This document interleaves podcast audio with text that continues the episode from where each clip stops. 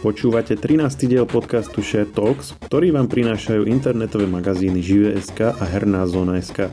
Moje meno je Maroš Žovčin a ja som Lukáš Zachar. Pravidelne rozoberáme najzaujímavejšie témy z herného sveta, seriálov, filmov a technológií. Dnes sa rozprávame o nových skinoch v hre Fortnite, minulosti a budúcnosti virtuálnych svetov ako Second Life, Entropia a Roblox. Riešime kuráciu nugetku za takmer $100,000, aktuálnu kauzu tvorcu Cyberpunk 2077 štúdia CD Projekt Red a na záver pre vás máme dva filmové tipy na tento víkend. Čauko Lukáš, dneska máme tu viacero herných noviniek alebo zaujímavostí, o ktorých si chcel hovoriť, tak skúsme si to postupne rozobrať a uvidíme, k čomu sa ešte dostaneme. Chceli by sme na konci ešte sa trošku vrátiť aj k otváraniu kín a filmových novinkách, na ktoré sa tešíme. Tak ahoj Maroš, tak začíname 7. sezónu vo Fortnite. Pre niektorých možno, že nie, toto nie, ale Fortnite na jednej strane mňa osobne moc nechytá, ale chytá ma hlavne tá zaujímavá vec v tom, že oni sa snažia pridávať rôzne známe postavičky do tej hry a vlastne tie skiny tých postavičiek, čiže keď máš niečo rád, tak ja neviem, si fanúšik Marvelu, tak možno máš nejaké také skiny pripomínajúce Marvel hrdinov, alebo máš nejaké špeciálne veci a teraz po novom pridávajú do 7. sezóny pre fanúšikov seriálu Rick and Morty skin. A počkaj, čo znamená 7. sezóna? Tá hra je rozdelená na nejaké sezóny? Áno, každých pár mesiacov je jedna sezóna, robí sa nejaký príbeh okolo toho, vytvorí sa video a samozrejme aj Battle Pass, čo znamená, že keď si predplatíš, ale zaplatíš si, ja neviem, koľko to bolo vtedy, v tých časoch možno €10, tak potom tam máš vlastne rôzne skiny, vieš, rôzne vylepšenia, no nie vylepšenia, ale také akože kozmetické úpravy tvojej postavy alebo tvojich zbraní, hej. A rôzne veci sú tam fakt, že rôzne a ty sa snažíš ako keby levelovať si ten tvoj Battle Pass, vieš, že čím viacej hrávaš, tým väčší level toho Battle Passu máš a samozrejme aj tvojho účtu. A potom čo za to získaš, že máš ten vyšší level? No, od určitého levelu, ja neviem, level 15 je trebárs, ja neviem, nejaký skin na zbraň, potom level 25 je nejaký kozmetický skin tvojej postavy, vieš, a podobné. Čiže keď chceš to, čo je vlastne v tej sezóne, tie nové akože postavičky alebo niečo, tak musíš ako keby odohrať niečo, aby si to mohol odomknúť. Áno. Samozrejme, tam bola vždy aj možnosť taká, že si kúpiš levely. Vieš, že v podstate nechce sa ti hrať, ale chceš mať tie skiny aj tak si to kúpiš. A to je to, čo si mohol kupovať cez aplikáciu, kvôli čomu ich potom Apple vymazal? Myslím, že áno a to bolo kvôli tomu, že oni to nejak obišli, ten ich systém, že na ich strane to bolo lacné. No lebo oni to vlastne presmerovali na ich platobnú bránu, čo sa vlastne podľa tých podmienok Apple nemohlo a mali to proste robiť cez Appleacký platobný systém, kde si Apple strháva 30%. No a oni ich potom zažalovali, že toto nám Apple nerobte. Toto je moc prísne. Ale teraz je trošku iný ten Battle Pass od tejto 7. sezóny, tak neviem presne, že ako to funguje. Ako pozeral som ohľadom do veci a aj tak som to nepochopil. Takže to bolo také, že si vyberáš určité tie skiny. No a teba teda zaujalo, že ktorý skin je tento rok tam k dispozícii, hej? No, túto sezónu, hej. Mňa zaujal hlavne ten skin Ricka z Rick and Morty je tam a tiež aj Morty samotný tam je v podobe kladiva. Takže to... A zaujímavosťou je, že Fortnite, vieš si predstaviť Fortnite taký kreslený, nie? Proste... V podstate áno, ako ja som to síce nikdy nehrával, ale viem, akože skúšal som to ako... pozrieť si nejaké gameplay a tak, lebo som zvažoval na začiatku korony, že čo budem hrávať, keď boli teda akože lockouty a museli sme zostať doma a tak že čo budem robiť a jedna z hier, ktoré som zvažoval, bolo Fortnite, lebo je samozrejme zadarmo, ale odradilo ma práve to, že to vyzerá celé tak rozprávkovo. No a zaujímavosťou je pri tomto skine Rika je, že nehali tú grafickú stránku toho seriálu alebo komiksu, chápeš? Čiže ono je to vlastne v tom Fortnite zrazu iná grafika, hej, toho skinu. Ale ako samotné prostredie má normálnu Fortniteackú grafiku, áno, hej? Že len vlastne odrazu tam beha kreslená postava. Presne. Akože že také, tak trošku inak kreslená, chápeš? A doteraz to neurobili? Doteraz to vždy prispôsobili tomu prostrediu, aby to bolo také, že prirodzené, hej? Áno. Tak to môže byť zaujímavé.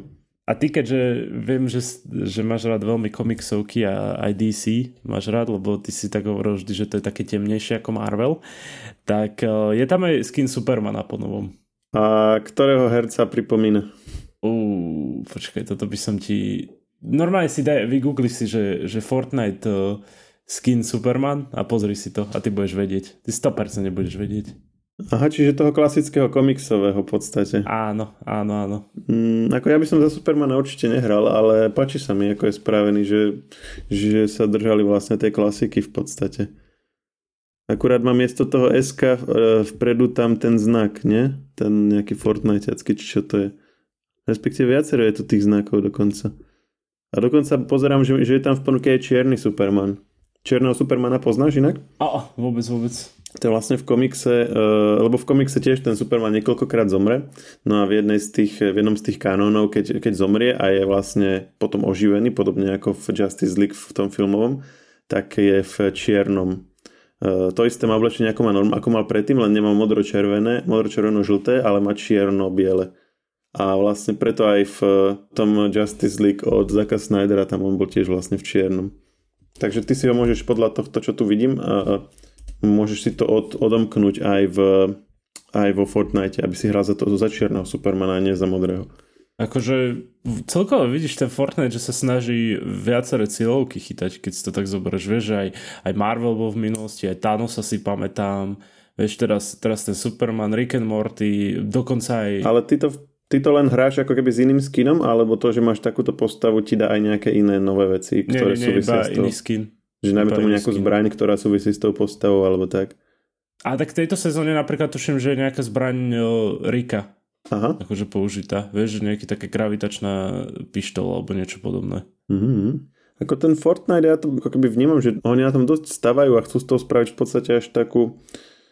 že nie že hru, ale platformu v podstate, že tam sú všetko možné, tam pridávajú a myslím, že oni aj niečo také spomínali, nie? Že vlastne chcú v podstate vytvoriť ako keby také nejaké univerzum, v rámci ktorého potom ty už budeš môcť robiť kadejaké veci.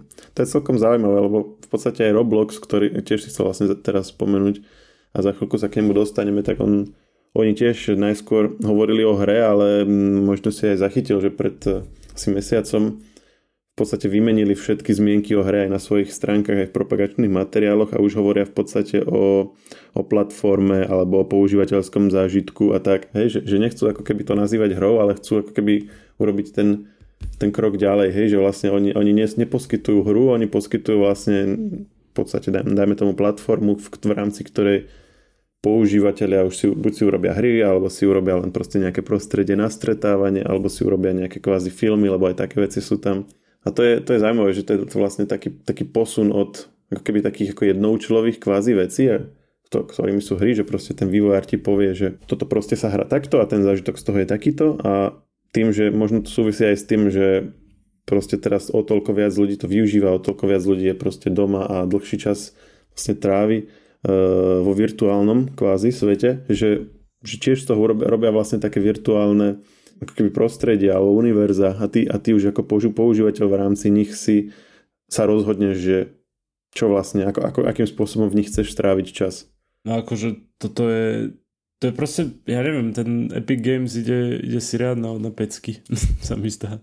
Mne sa tiež zdá, že je veľmi perspektívny, ale myslím, že doteraz vlastne ani nevstúpil na burzu, ak sa nemýlim, takže oni, kto vie, na čo čakajú, možno očakávajú, že keď to raz urobia, tak budú veľmi, veľmi bohatí. No jasno. Taká tiež trošku staršia novinka od nás. Ty si hovoril, že ten Roblox, tak ideme rovno na ten Roblox. Poviem, že sa proste taká bizarnosť stala v tom. Predstav si, že si ideš kúpiť Gucci kabelku, hej. Ideš si kúpiť Gucci kabelku dakedy? No, tento týždeň som ešte žiadnu nekupoval, ale nevadí. no akože... Predstav si, že ja alebo ty, vieš, že by sme ani nad tým nerozmýšľali a predstav si, že niekto si dokonca kúpil v Robloxe takú kabelku. Ako skin tej kabletky Robloxovsky, hej? Áno. Mm. No len problém je, že tá kabelka pôvodne stojí akože 4 000, hej? Nejak ceca. Alebo, počkaj, nie. V reálnom svete sa pohybuje okolo $3,400, hej? A na Robloxe ju kúpili za neuveriteľných $4,115, hej. čo je viac ako 3300 €, hej. No a niektorí sa dokonca ju snažili kúpiť za $10,000. To akože, predstav si, že ideš si kúpiť nejakú virtuálnu kabelku, hej, virtuálnu, a snažíš sa zaplatiť 10,000 za to. To je úplne šialené. Ono to bolo vraj na tom Robloxe podujatie. Vlastne tam modná značka urobila, že Gucci Garden Experience, a hráči si mohli na svojich avatarových skúšať tie modné doplnky. Tak možno niekoho to tak zaujalo, že normálne to kúpil za 4,000. To je úplne šialené, chápeš to? Že ako to ide?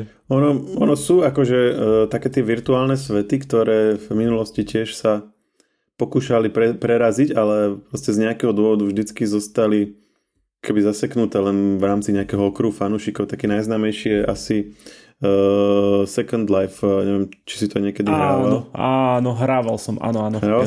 Ja som tiež a prípadne ešte Entropia je také, ale Entropiu som nehrával, Second Life, hej, a tam bolo kopec takýchto vecí, napríklad je známe, že tam niekto vyrobil akože kopiu Amsterdamu, hej, vlastne nejaké časti akože mesta, a potom ju drážil na eBay a predal sa to nejakých $50,000.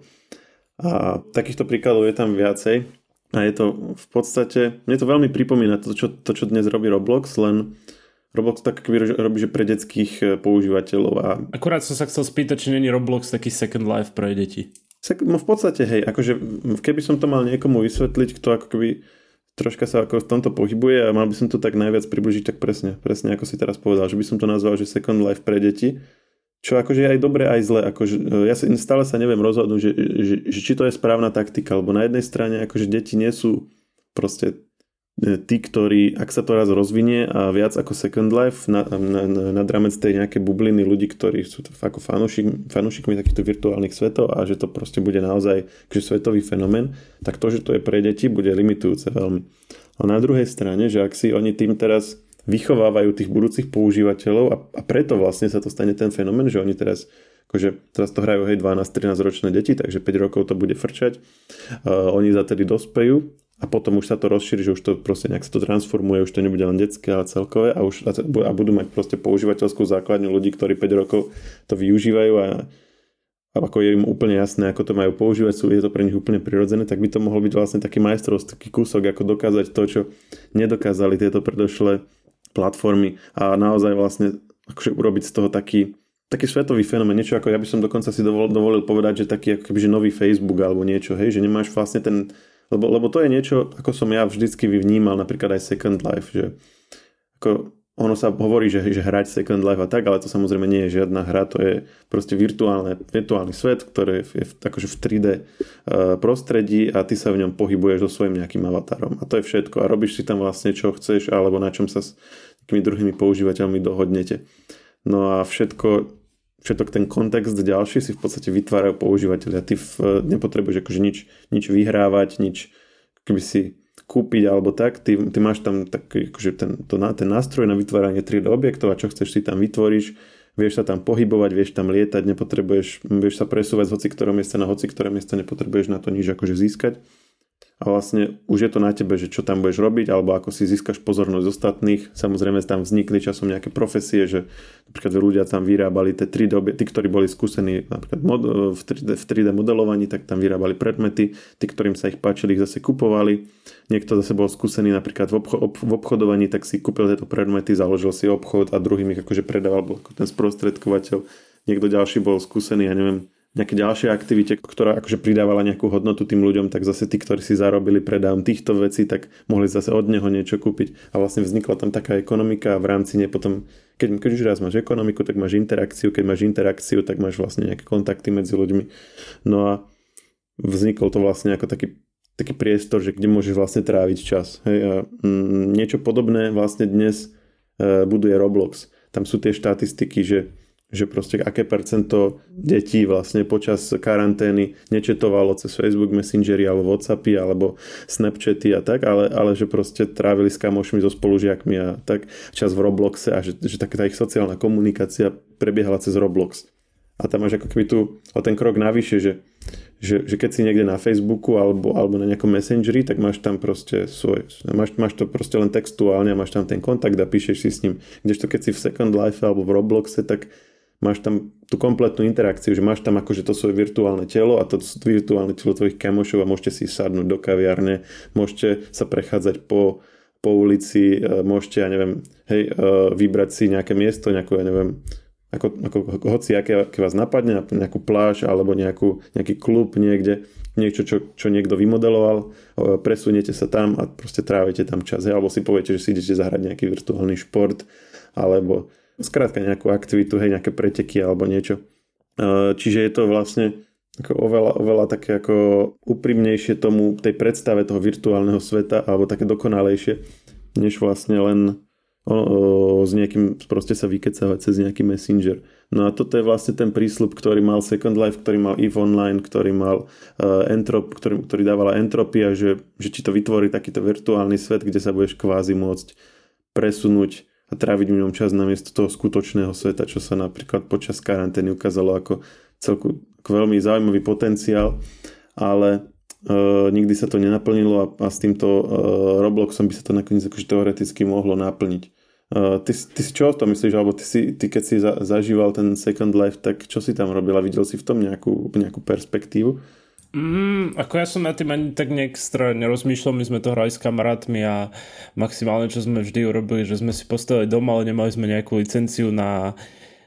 nemali sme ten pozemok, tak nám ho vždy zmazali, tak sme boli vždy smutní, že sme sa tam posnažili to urobiť úplne také pekné. Viem, že tam boli nejaké také emoty a to som bol strašne malý a vieš, tam si vždy mohol nejaké zvuky vydávať do seba, vieš, a tancovať do toho a takéto a my sme furt iba to dávali, furt dookola sme to robili, furt. Áno, lebo to bola ďalšia vec, že ty si tam vedel naskriptovať pohyby tej svojej postavy, čiže ty si mal ešte aj v tom voľnosť, že na rozdiel od normálnych hier, že čo vlastne tam robíš, že ty si mohol naskriptovať, že teraz moja postava tancuje, alebo že pláve vo vode, alebo že bojové umenia z nejaké sa ideš učiť, takže robí také tie pohyby toho bojového umenia. A to bolo veľmi jednoduché, že ty si vlastne vytvoril ten skript a druhým používateľom si ho vlastne mohol len normálne odovzdať a odrazu ich postavička to vedela robiť. Že ešte v tomto vlastne to bolo úplne také ako... úplne akože otvorené, že jedinou nejakým obmedzujúcim faktorom bola tvoja predstavivosť alebo tvoje nejaké technické schopnosti to vytvoriť. Ja si pamätám, že ešte sme chodili na nejaké koncerty tam, alebo sme si nakupovali veci. Ono to tam bolo rôzne. Hej, a to je ďalšia vec, že vlastne tie aktivity bežne známe z nejakého normálneho sveta, ktoré napríklad cez korunu sa nedali robiť, tak oni sa dajú vlastne mnohé zreplikovať v tom Second Life, že presne ak si povedal, že koncerty, že viacero kapiel tam mal normálne koncert a ty si tam prišiel so virtuálnou postavou a tým pádom si mal vlastne ten zážitok z toho koncertu, že nebolo to ako len keď nejaká kapela streamuje cez YouTube alebo niečo, svoj koncert a ty akože naživo počúvaš z reprákov, ale že proste si tam fyzicky aj s tými ďalšími fanúšikmi a môže aj počúvať, jasné, ale zároveň vidíš na pódiu tých spevákov, možno sa ti podarí k nim priblížiť a prihovoriť, alebo sa vieš baviť s tými fanúšikmi, čo tam stoja. Že oveľa ako je to bližšie tomu skutočnému zážitku. Samozrejme, že je to akože virtuálny zážitok, že nie je to, akože, že nie je to vo všetkom bližšie a v niečom je to proste akože iné, ale proste môžeš tam viac z tých vecí robiť, než keď by si to len tak akože proste streamoval si to a počúval a mám maximálne tak o tom v nejakej diskusii pod streamom četovalo. My sme sa v podstate dostali z Robloxu a z tej kabelky, čo predávajú za 4000 až k Second Life, lebo tak súvisí to, no to nemôžeme oprieť. Súvisí to, je to taký akože fenomén Second Life, napriek tomu všetkému, čo teraz som o ňom povedal a čo sa zdá ako, že to je proste dobre vymyslené a tak za celé tie roky, čo Second Life existuje, tak sa mu nepodarilo získať nejakú kritickú masu, vďaka ktorej by sa dostal mimo tej nejakej bubliny tej istej skupiny používateľov, ktorá proste na začiatku objavila a zostala pri ňom. Pritom vlastne on vznikol už v 2003 v podstate, čiže akože to je naozaj že stará hra, ktorá vlastne postupne sa vyvíjala, zbierala používateľov, ale dodnes sa hovorí tam o asi milióne nejakých aktívnych používateľov, čiže to je akože naozaj nič oproti takým tým moderným veľkým hrám. No a nemyslíš, že Roblox bude mať rovnaký problém? že tie deti vlastne z tej grafiky vyrastú alebo z tej hry vyrastú, vieš, že si povedia, nejdem už na ten Roblox, idem radšej hrať toto, alebo nebudem vôbec hrať, alebo niečo podobné. Je to možné, presne to som myslel tým, keď som hovoril, že sa mi to príliš veľké orientovanie toho detského používateľa zdá také na jednej strane akože premyslené, že si to podchytí tých ľudí už v mladom veku, ale na druhej strane presne z tohto hľadiska také riskantné, že keď dospejú, že už ich to možno nebude baviť alebo sa im to nebude páčiť, už to bude také moc detské pre nich. Ale zase, ak si zvyknú na takýto zážitok v tomto virtuálnom prostredí a budú to proste považovať za niečo prirodzené, tak ako kde pôjdu ďalej? Bude musieť byť buď nejaká náhrada, alebo Roblox sa bude musieť sám transformovať. A pokiaľ by to zvládol, že by tak ako by dospievali tí jeho používateľia, tak on by dospieval s nimi a našiel nejaké kompromisné riešenie, že aby to aj dospelí ľudia vlastne tam vedeli akože nejaký kvalitný čas tráviť, ako v Second Life povedzme, ale zároveň aby to naďalej priťahovalo aj tú mladú generáciu, tak ako potom by mal výhraté. Takže to uvidíme, že ako toto zvládne. Už dnes, už v minulom roku, pozerám teraz, že mali 160 miliónov aktívnych používateľov, teraz už budú mať ešte viac, takže ako v porovnaní so Second Lifeom už to je úplne niekde inde, čo sa týka akože tej mierky.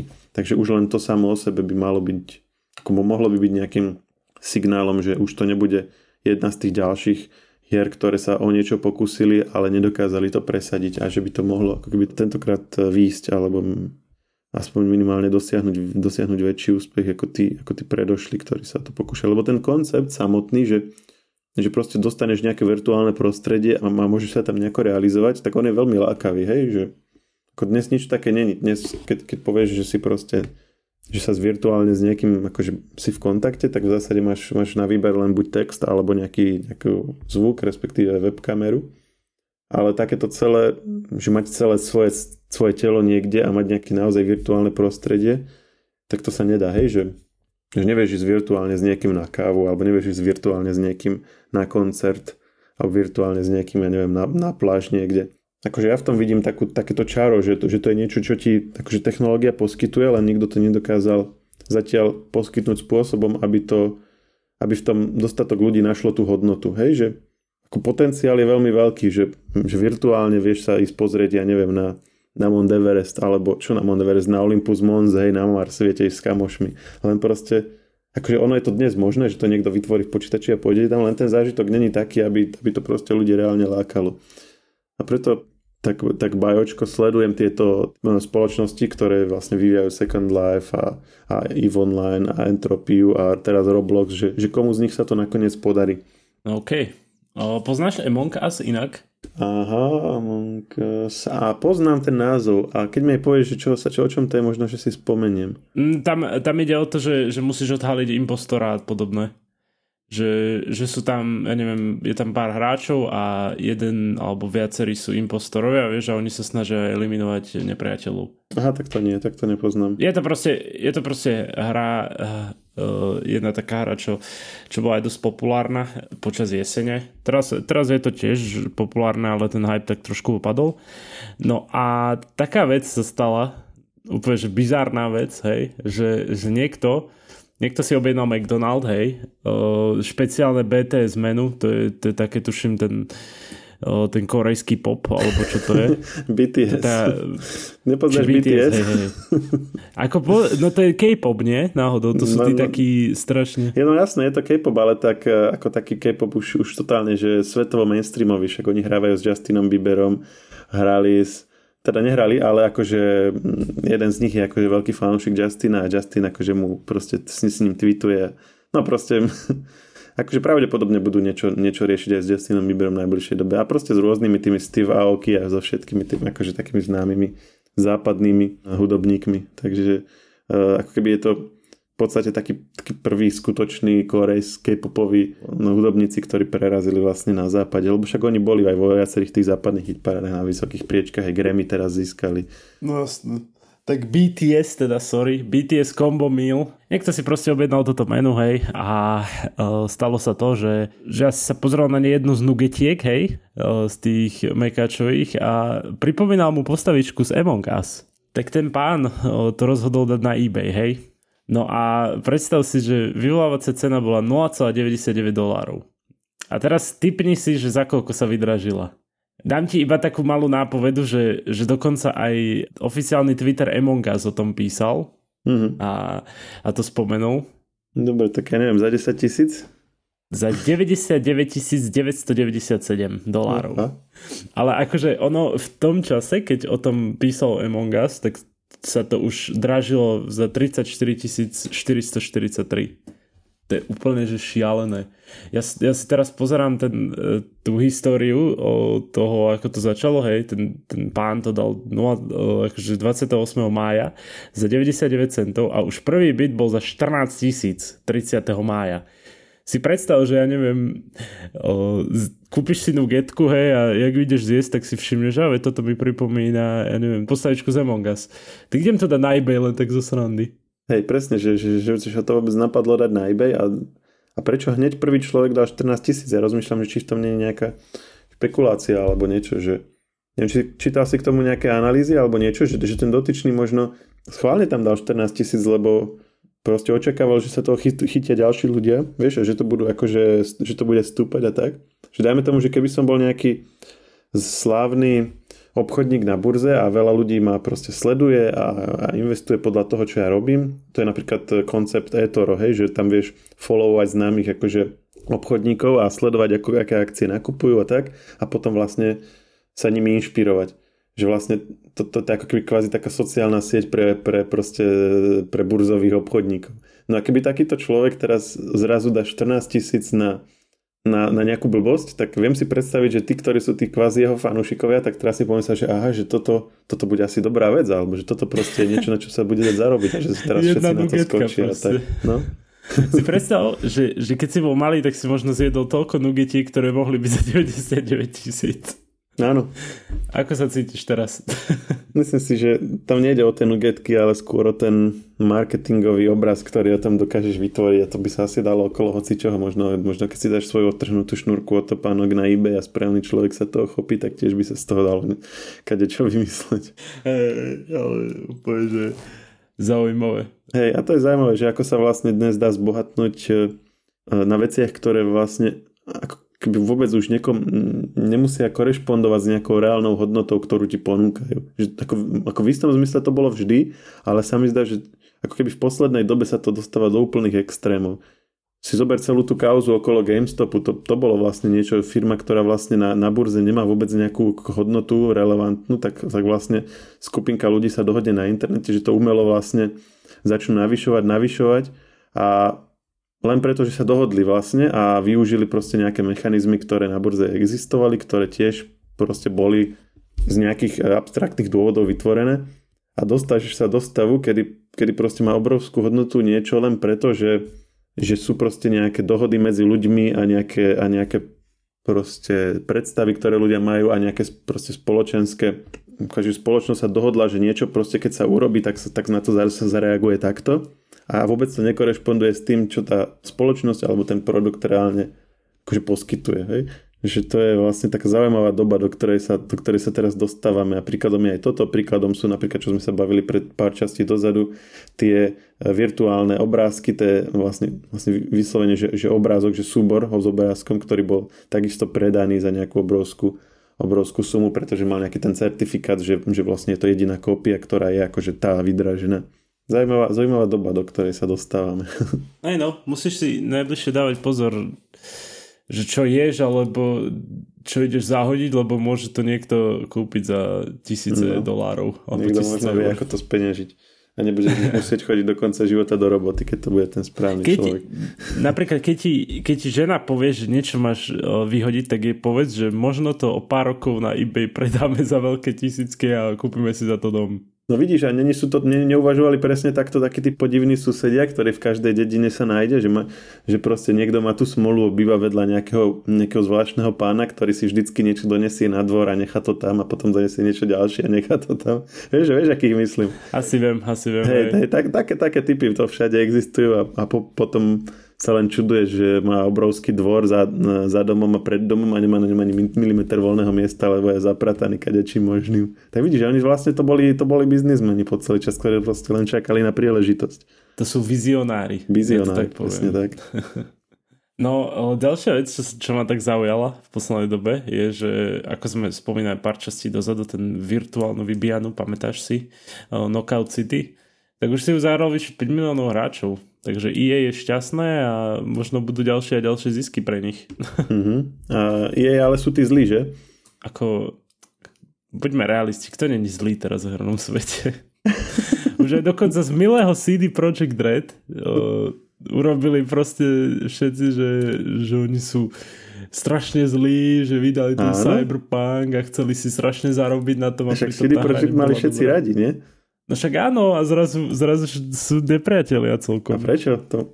No kvôli tomu Cyberpunku, že to vydali s bugmi a moc sa ponáhľali s tým, chápeš? Sú terčom kritiky, že... A však strašne s tým meškali, keby to boli ešte držali, tak im všetci nadávajú za to, že to ešte nevydali. Však áno, to je proste nekonečný kruh, vieš, že keď to nevydáš, tak si zlý, lebo si to nevydal a sľuboval si. Keď to vydáš a je to zlé, tak si zlý, lebo si proste to vydal zlé, ale na jednu stranu tí ľudia to chceli čo najrychlejšie, chápeš? Hej, to, ja nezavidím tým herným štúdiám vôbec.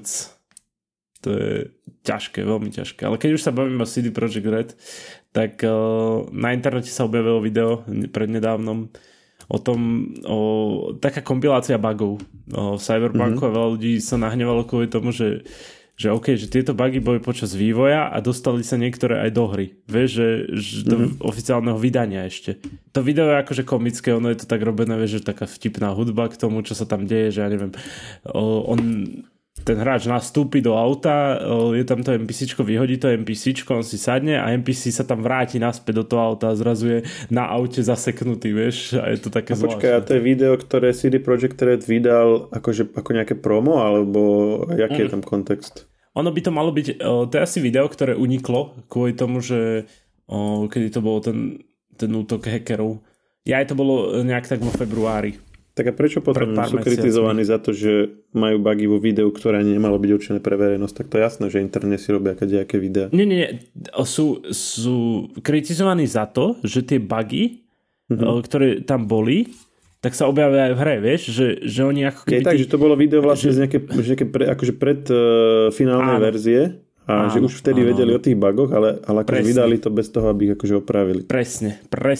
A v tom je ten problém, vieš, že preto sú ľudia nahnevaní kvôli tomu, že keď, ako na jednej strane je to video úsmevné, vieš, že si povieš haha, ale potom keď si to uvedomíš, takže toto tam bolo. Majú to pokazené, ale keď si uvedomíš, že za toto som zaplatil a mám to takisto pokazené, tak už to nie je také smiešné. No však presne, že zase to asi bol veľký tlak, vieš, na nich, aby to vydali a vydali to a tak toto dopadlo. No a podľa teba, čo mali robiť? Alebo tiež im to máš za zle? Toto je otázka za milión. Lebo fakt, že strašne dlho sa naťahol ten Cyberpunk. Akože to všetci kolegovia hovorili, že na jednej strane akože je dosť zle, že vlastne to vydali v takomto stave a na druhej strane to je bolo by horšie, že by to zase natiahli. Vieš, že kedy by to dali. Tie také najväčšie hry vychádzajú väčšinou na jeseň, vieš, a toto bolo také tesne v novembri, tuším, ak nie v decembri dokonca, tak to je, zase by musel sa to natiahnuť minimálne na rok, vieš. Ako nemusí to byť pravidlo s tou jeseňou, že tie hry vychádzajú iba na jeseň, ale tie najväčšie, ale tak väčšinou sa očakáva také tie najväčšie pecky.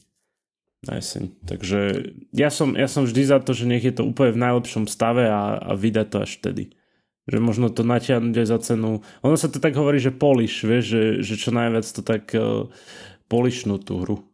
Že čo najviac ju vyšperkovať, aby bola proste v dobrom stave, najlepšom stave, aké môže byť. A nie že to dajú ešte vtedy, keď to ledva je, ono je akože hrateľné, chápeš? A hlavne veľký prúser boli tie konzoly, že to bolo veľmi zlé. To bolo veľmi, veľmi zlé. Ešte počítač ako tak, vieš, že tam tí ľudia, keď si to porovnávali s konzolou, tak nemali takmer žiadne problémy. Hej. Boli tam nejaké bugy, ale tak to sa stáva. Hej. Môžeme dať ešte na záver 2 filmové tipy na víkend, čo povieš? No kľudne, jasné. Asi rád vypočujem. My nahrávame teraz vo štvrtok. Včera v stredu 9. vyšiel na Netflixe film Awake, ktorý sme, myslím, spomínali aj v podcaste, je zahrnutý aj v prehľade našom na tento mesiac. Budeme ho zrejme aj rozoberať na v ďalšej časti. Ešte som si ho nestihol pozrieť, vyšiel vlastne len včera, ale pozeral som zatiaľ recenzie a sú celkom zmiešané, takže som zvedavý, čo na ne ja poviem. Napríklad portál Decider hovorí, že to je hlúposť, že to netreba ani pozerať. Naopak... Počkej, ten portál, to je to také, čože ti povie, že či máš na to ísť alebo nie. Áno, Decider.com je celkom dobrý portál, ktorý sa vlastne sústreďuje na streamovacie služby a recenzuje v podstate skoro všetko, aspoň trošku zaujímavé, čo priebežne vychádza na Netflixe, Amazon Prime, HBO a ďalších. A vlastne máš tam, jednak tam máš ako katalóg filmov, vieš si pozrieť ich recenzie a pri každej povedia, že sa to volá, že decider, akože že rozhodovač, a pri každej epizóde, pri každej recenzii vlastne oni majú takú redakčnú politiku, že na konci vlastne musia odpovedať na otázku, že či si to máš streamovať, alebo či to máš skipnúť, či to máš pozrieť, alebo to máš preskočiť. A tuto majú hodnotenie, že preskočiť na Awake, ale napríklad CNET hovorí, že to celkom dobre, prirovnávajú to k Bird Box. Bird Box je to tiež na Netflixe, kde vlastne sa nemôžeš pozerať, kde vlastne musíš mať zavreté oči, keď si vonku, také postapokalyptické sci-fi, celkom akože dosť chválené. Takže uvidíme, som zvedavý, čo na to ja poviem, lebo keď je to takéto zmiešané, ja od toho celkom dosť očakával, vlastne tá pointa, že ľudia odrazu prestanú mať schopnosť spať a čo to s nimi po pár dňoch urobí, je celkom zaujímavá. Mimochodom, ja som minule spomínal, že tam nikto zaujímavý nehrá. Hrá tam Ariana Greenblatt. To je v podstate také dievča, ktoré hrálo aj v Love and Monsters, kde sme vlastne v tej recenzii spomínali, že vlastne to celé tak oživila, že bola taká vtipná, mala tam také srandovné komenty a tak. A ona hrála aj... Mladú Gamoru hrála v... teraz buď Infinity War alebo Endgame, ale tam, kde bol ten flashback, kde Thanos vlastne ukázal, ako ju zachránil, keď vyvraždil celú jej... Áno, taká malička, že? Hej, vyvraždil vlastne celý jej národ a ju jedinú vlastne jej mu padla do oka a chceli ju zachrániť. Tak tú mladú Gamoru hrala vlastne táto herečka, čiže není to akože úplne niekto neznámy a je akože to je také dieťa, hej, ale také akože také vtipné, akože ksichty hádže a komenty a tak, aspoň v tom Love and Monsters, takže som zvedavý, aká bude túto. No a druhý typ je už dokonca kinotyp. Dostávame sa do lepšieho obdobia, keď už sa dá chodiť aj do kina, a bude konečne dlho odkladaná Godzilla a King Kong. Godzilla a Kong, teda sa to volá v kinách. Premiéra bude, nahráme dneska 10., takže 10. je premiéra, čiže keď budete v piatok počúvať, tak je to vlastne deň po premiére. A to znamená, že teraz je vlastne prvý premiérový víkend, takže... celkom dobrý čas si to pozrieť. Uvidíme. Moje nejaké očakávania nie sú veľmi veľké pri takýchto nejakých kombináciách, ale tým, ako veľa sa o tom hovorí, tak pre niekoho, kto tieto žánre má rád napríklad Godzillovské filmy alebo podobne, tak asi by si to mal pozrieť. Už len preto, koľko sa o tom hovorí. Koľko tých memečiek je, nie? Že kde je tam tá Godzilla a proti nej ten King Konga a bojujú a potom tam príde ten pes s tou bakulou a že niekto bude. Hej, ten bong, či jak to hovoria, ne? Hej, to sme inak... A úplne začnú utekať pred Godzilla a King Kong. Hej, toto som ja dával ako mím, nie? Na našu stránku, že tam bol, že Xbox a PlayStation, Godzilla a ten King Kong, nie? A potom ten pes s tou bakulou, to bolo akože, že PC. Toto začnú utekať. Takú vojnu dal. Potom v komentároch, že ktorý si ty tým, vieš, a hneď tam, že PlayStation a potom Xbox a niektorí PC, tak hrdo tam písali. To je starý zarytý PCčkár. Áno, tak čo ti poviem. PC Master Race sa tomu hovorí. No ale aby si mal na PC dostatočnú ako keby kvalitu a zodpovedajúcu aspoň tomu zážitku na nových PlayStation alebo Xboxe, tak musíš akože dať oveľa viac peňazí na to, nie? Takto, že terajšie nové generácie konzol sú dosť dobré. Musím povedať, že na ich cenu je to worth reálne. Takže iba toto ti k tomu poviem. Aby si sa nemusel zamotať do argumentácie. Presne, si ma úplne odhalil teraz. Dobre, a my sa počujeme opäť o týždeň. Tak maj sa, Maroš, a díky moc a teším sa. Podcast Shed Talks nájdete vo všetkých podcastových aplikáciách vrátane Apple Podcasts, Google Podcasts či Spotify. Nové časti sa objavujú tiež v podcastovom kanáli aktuality.sk.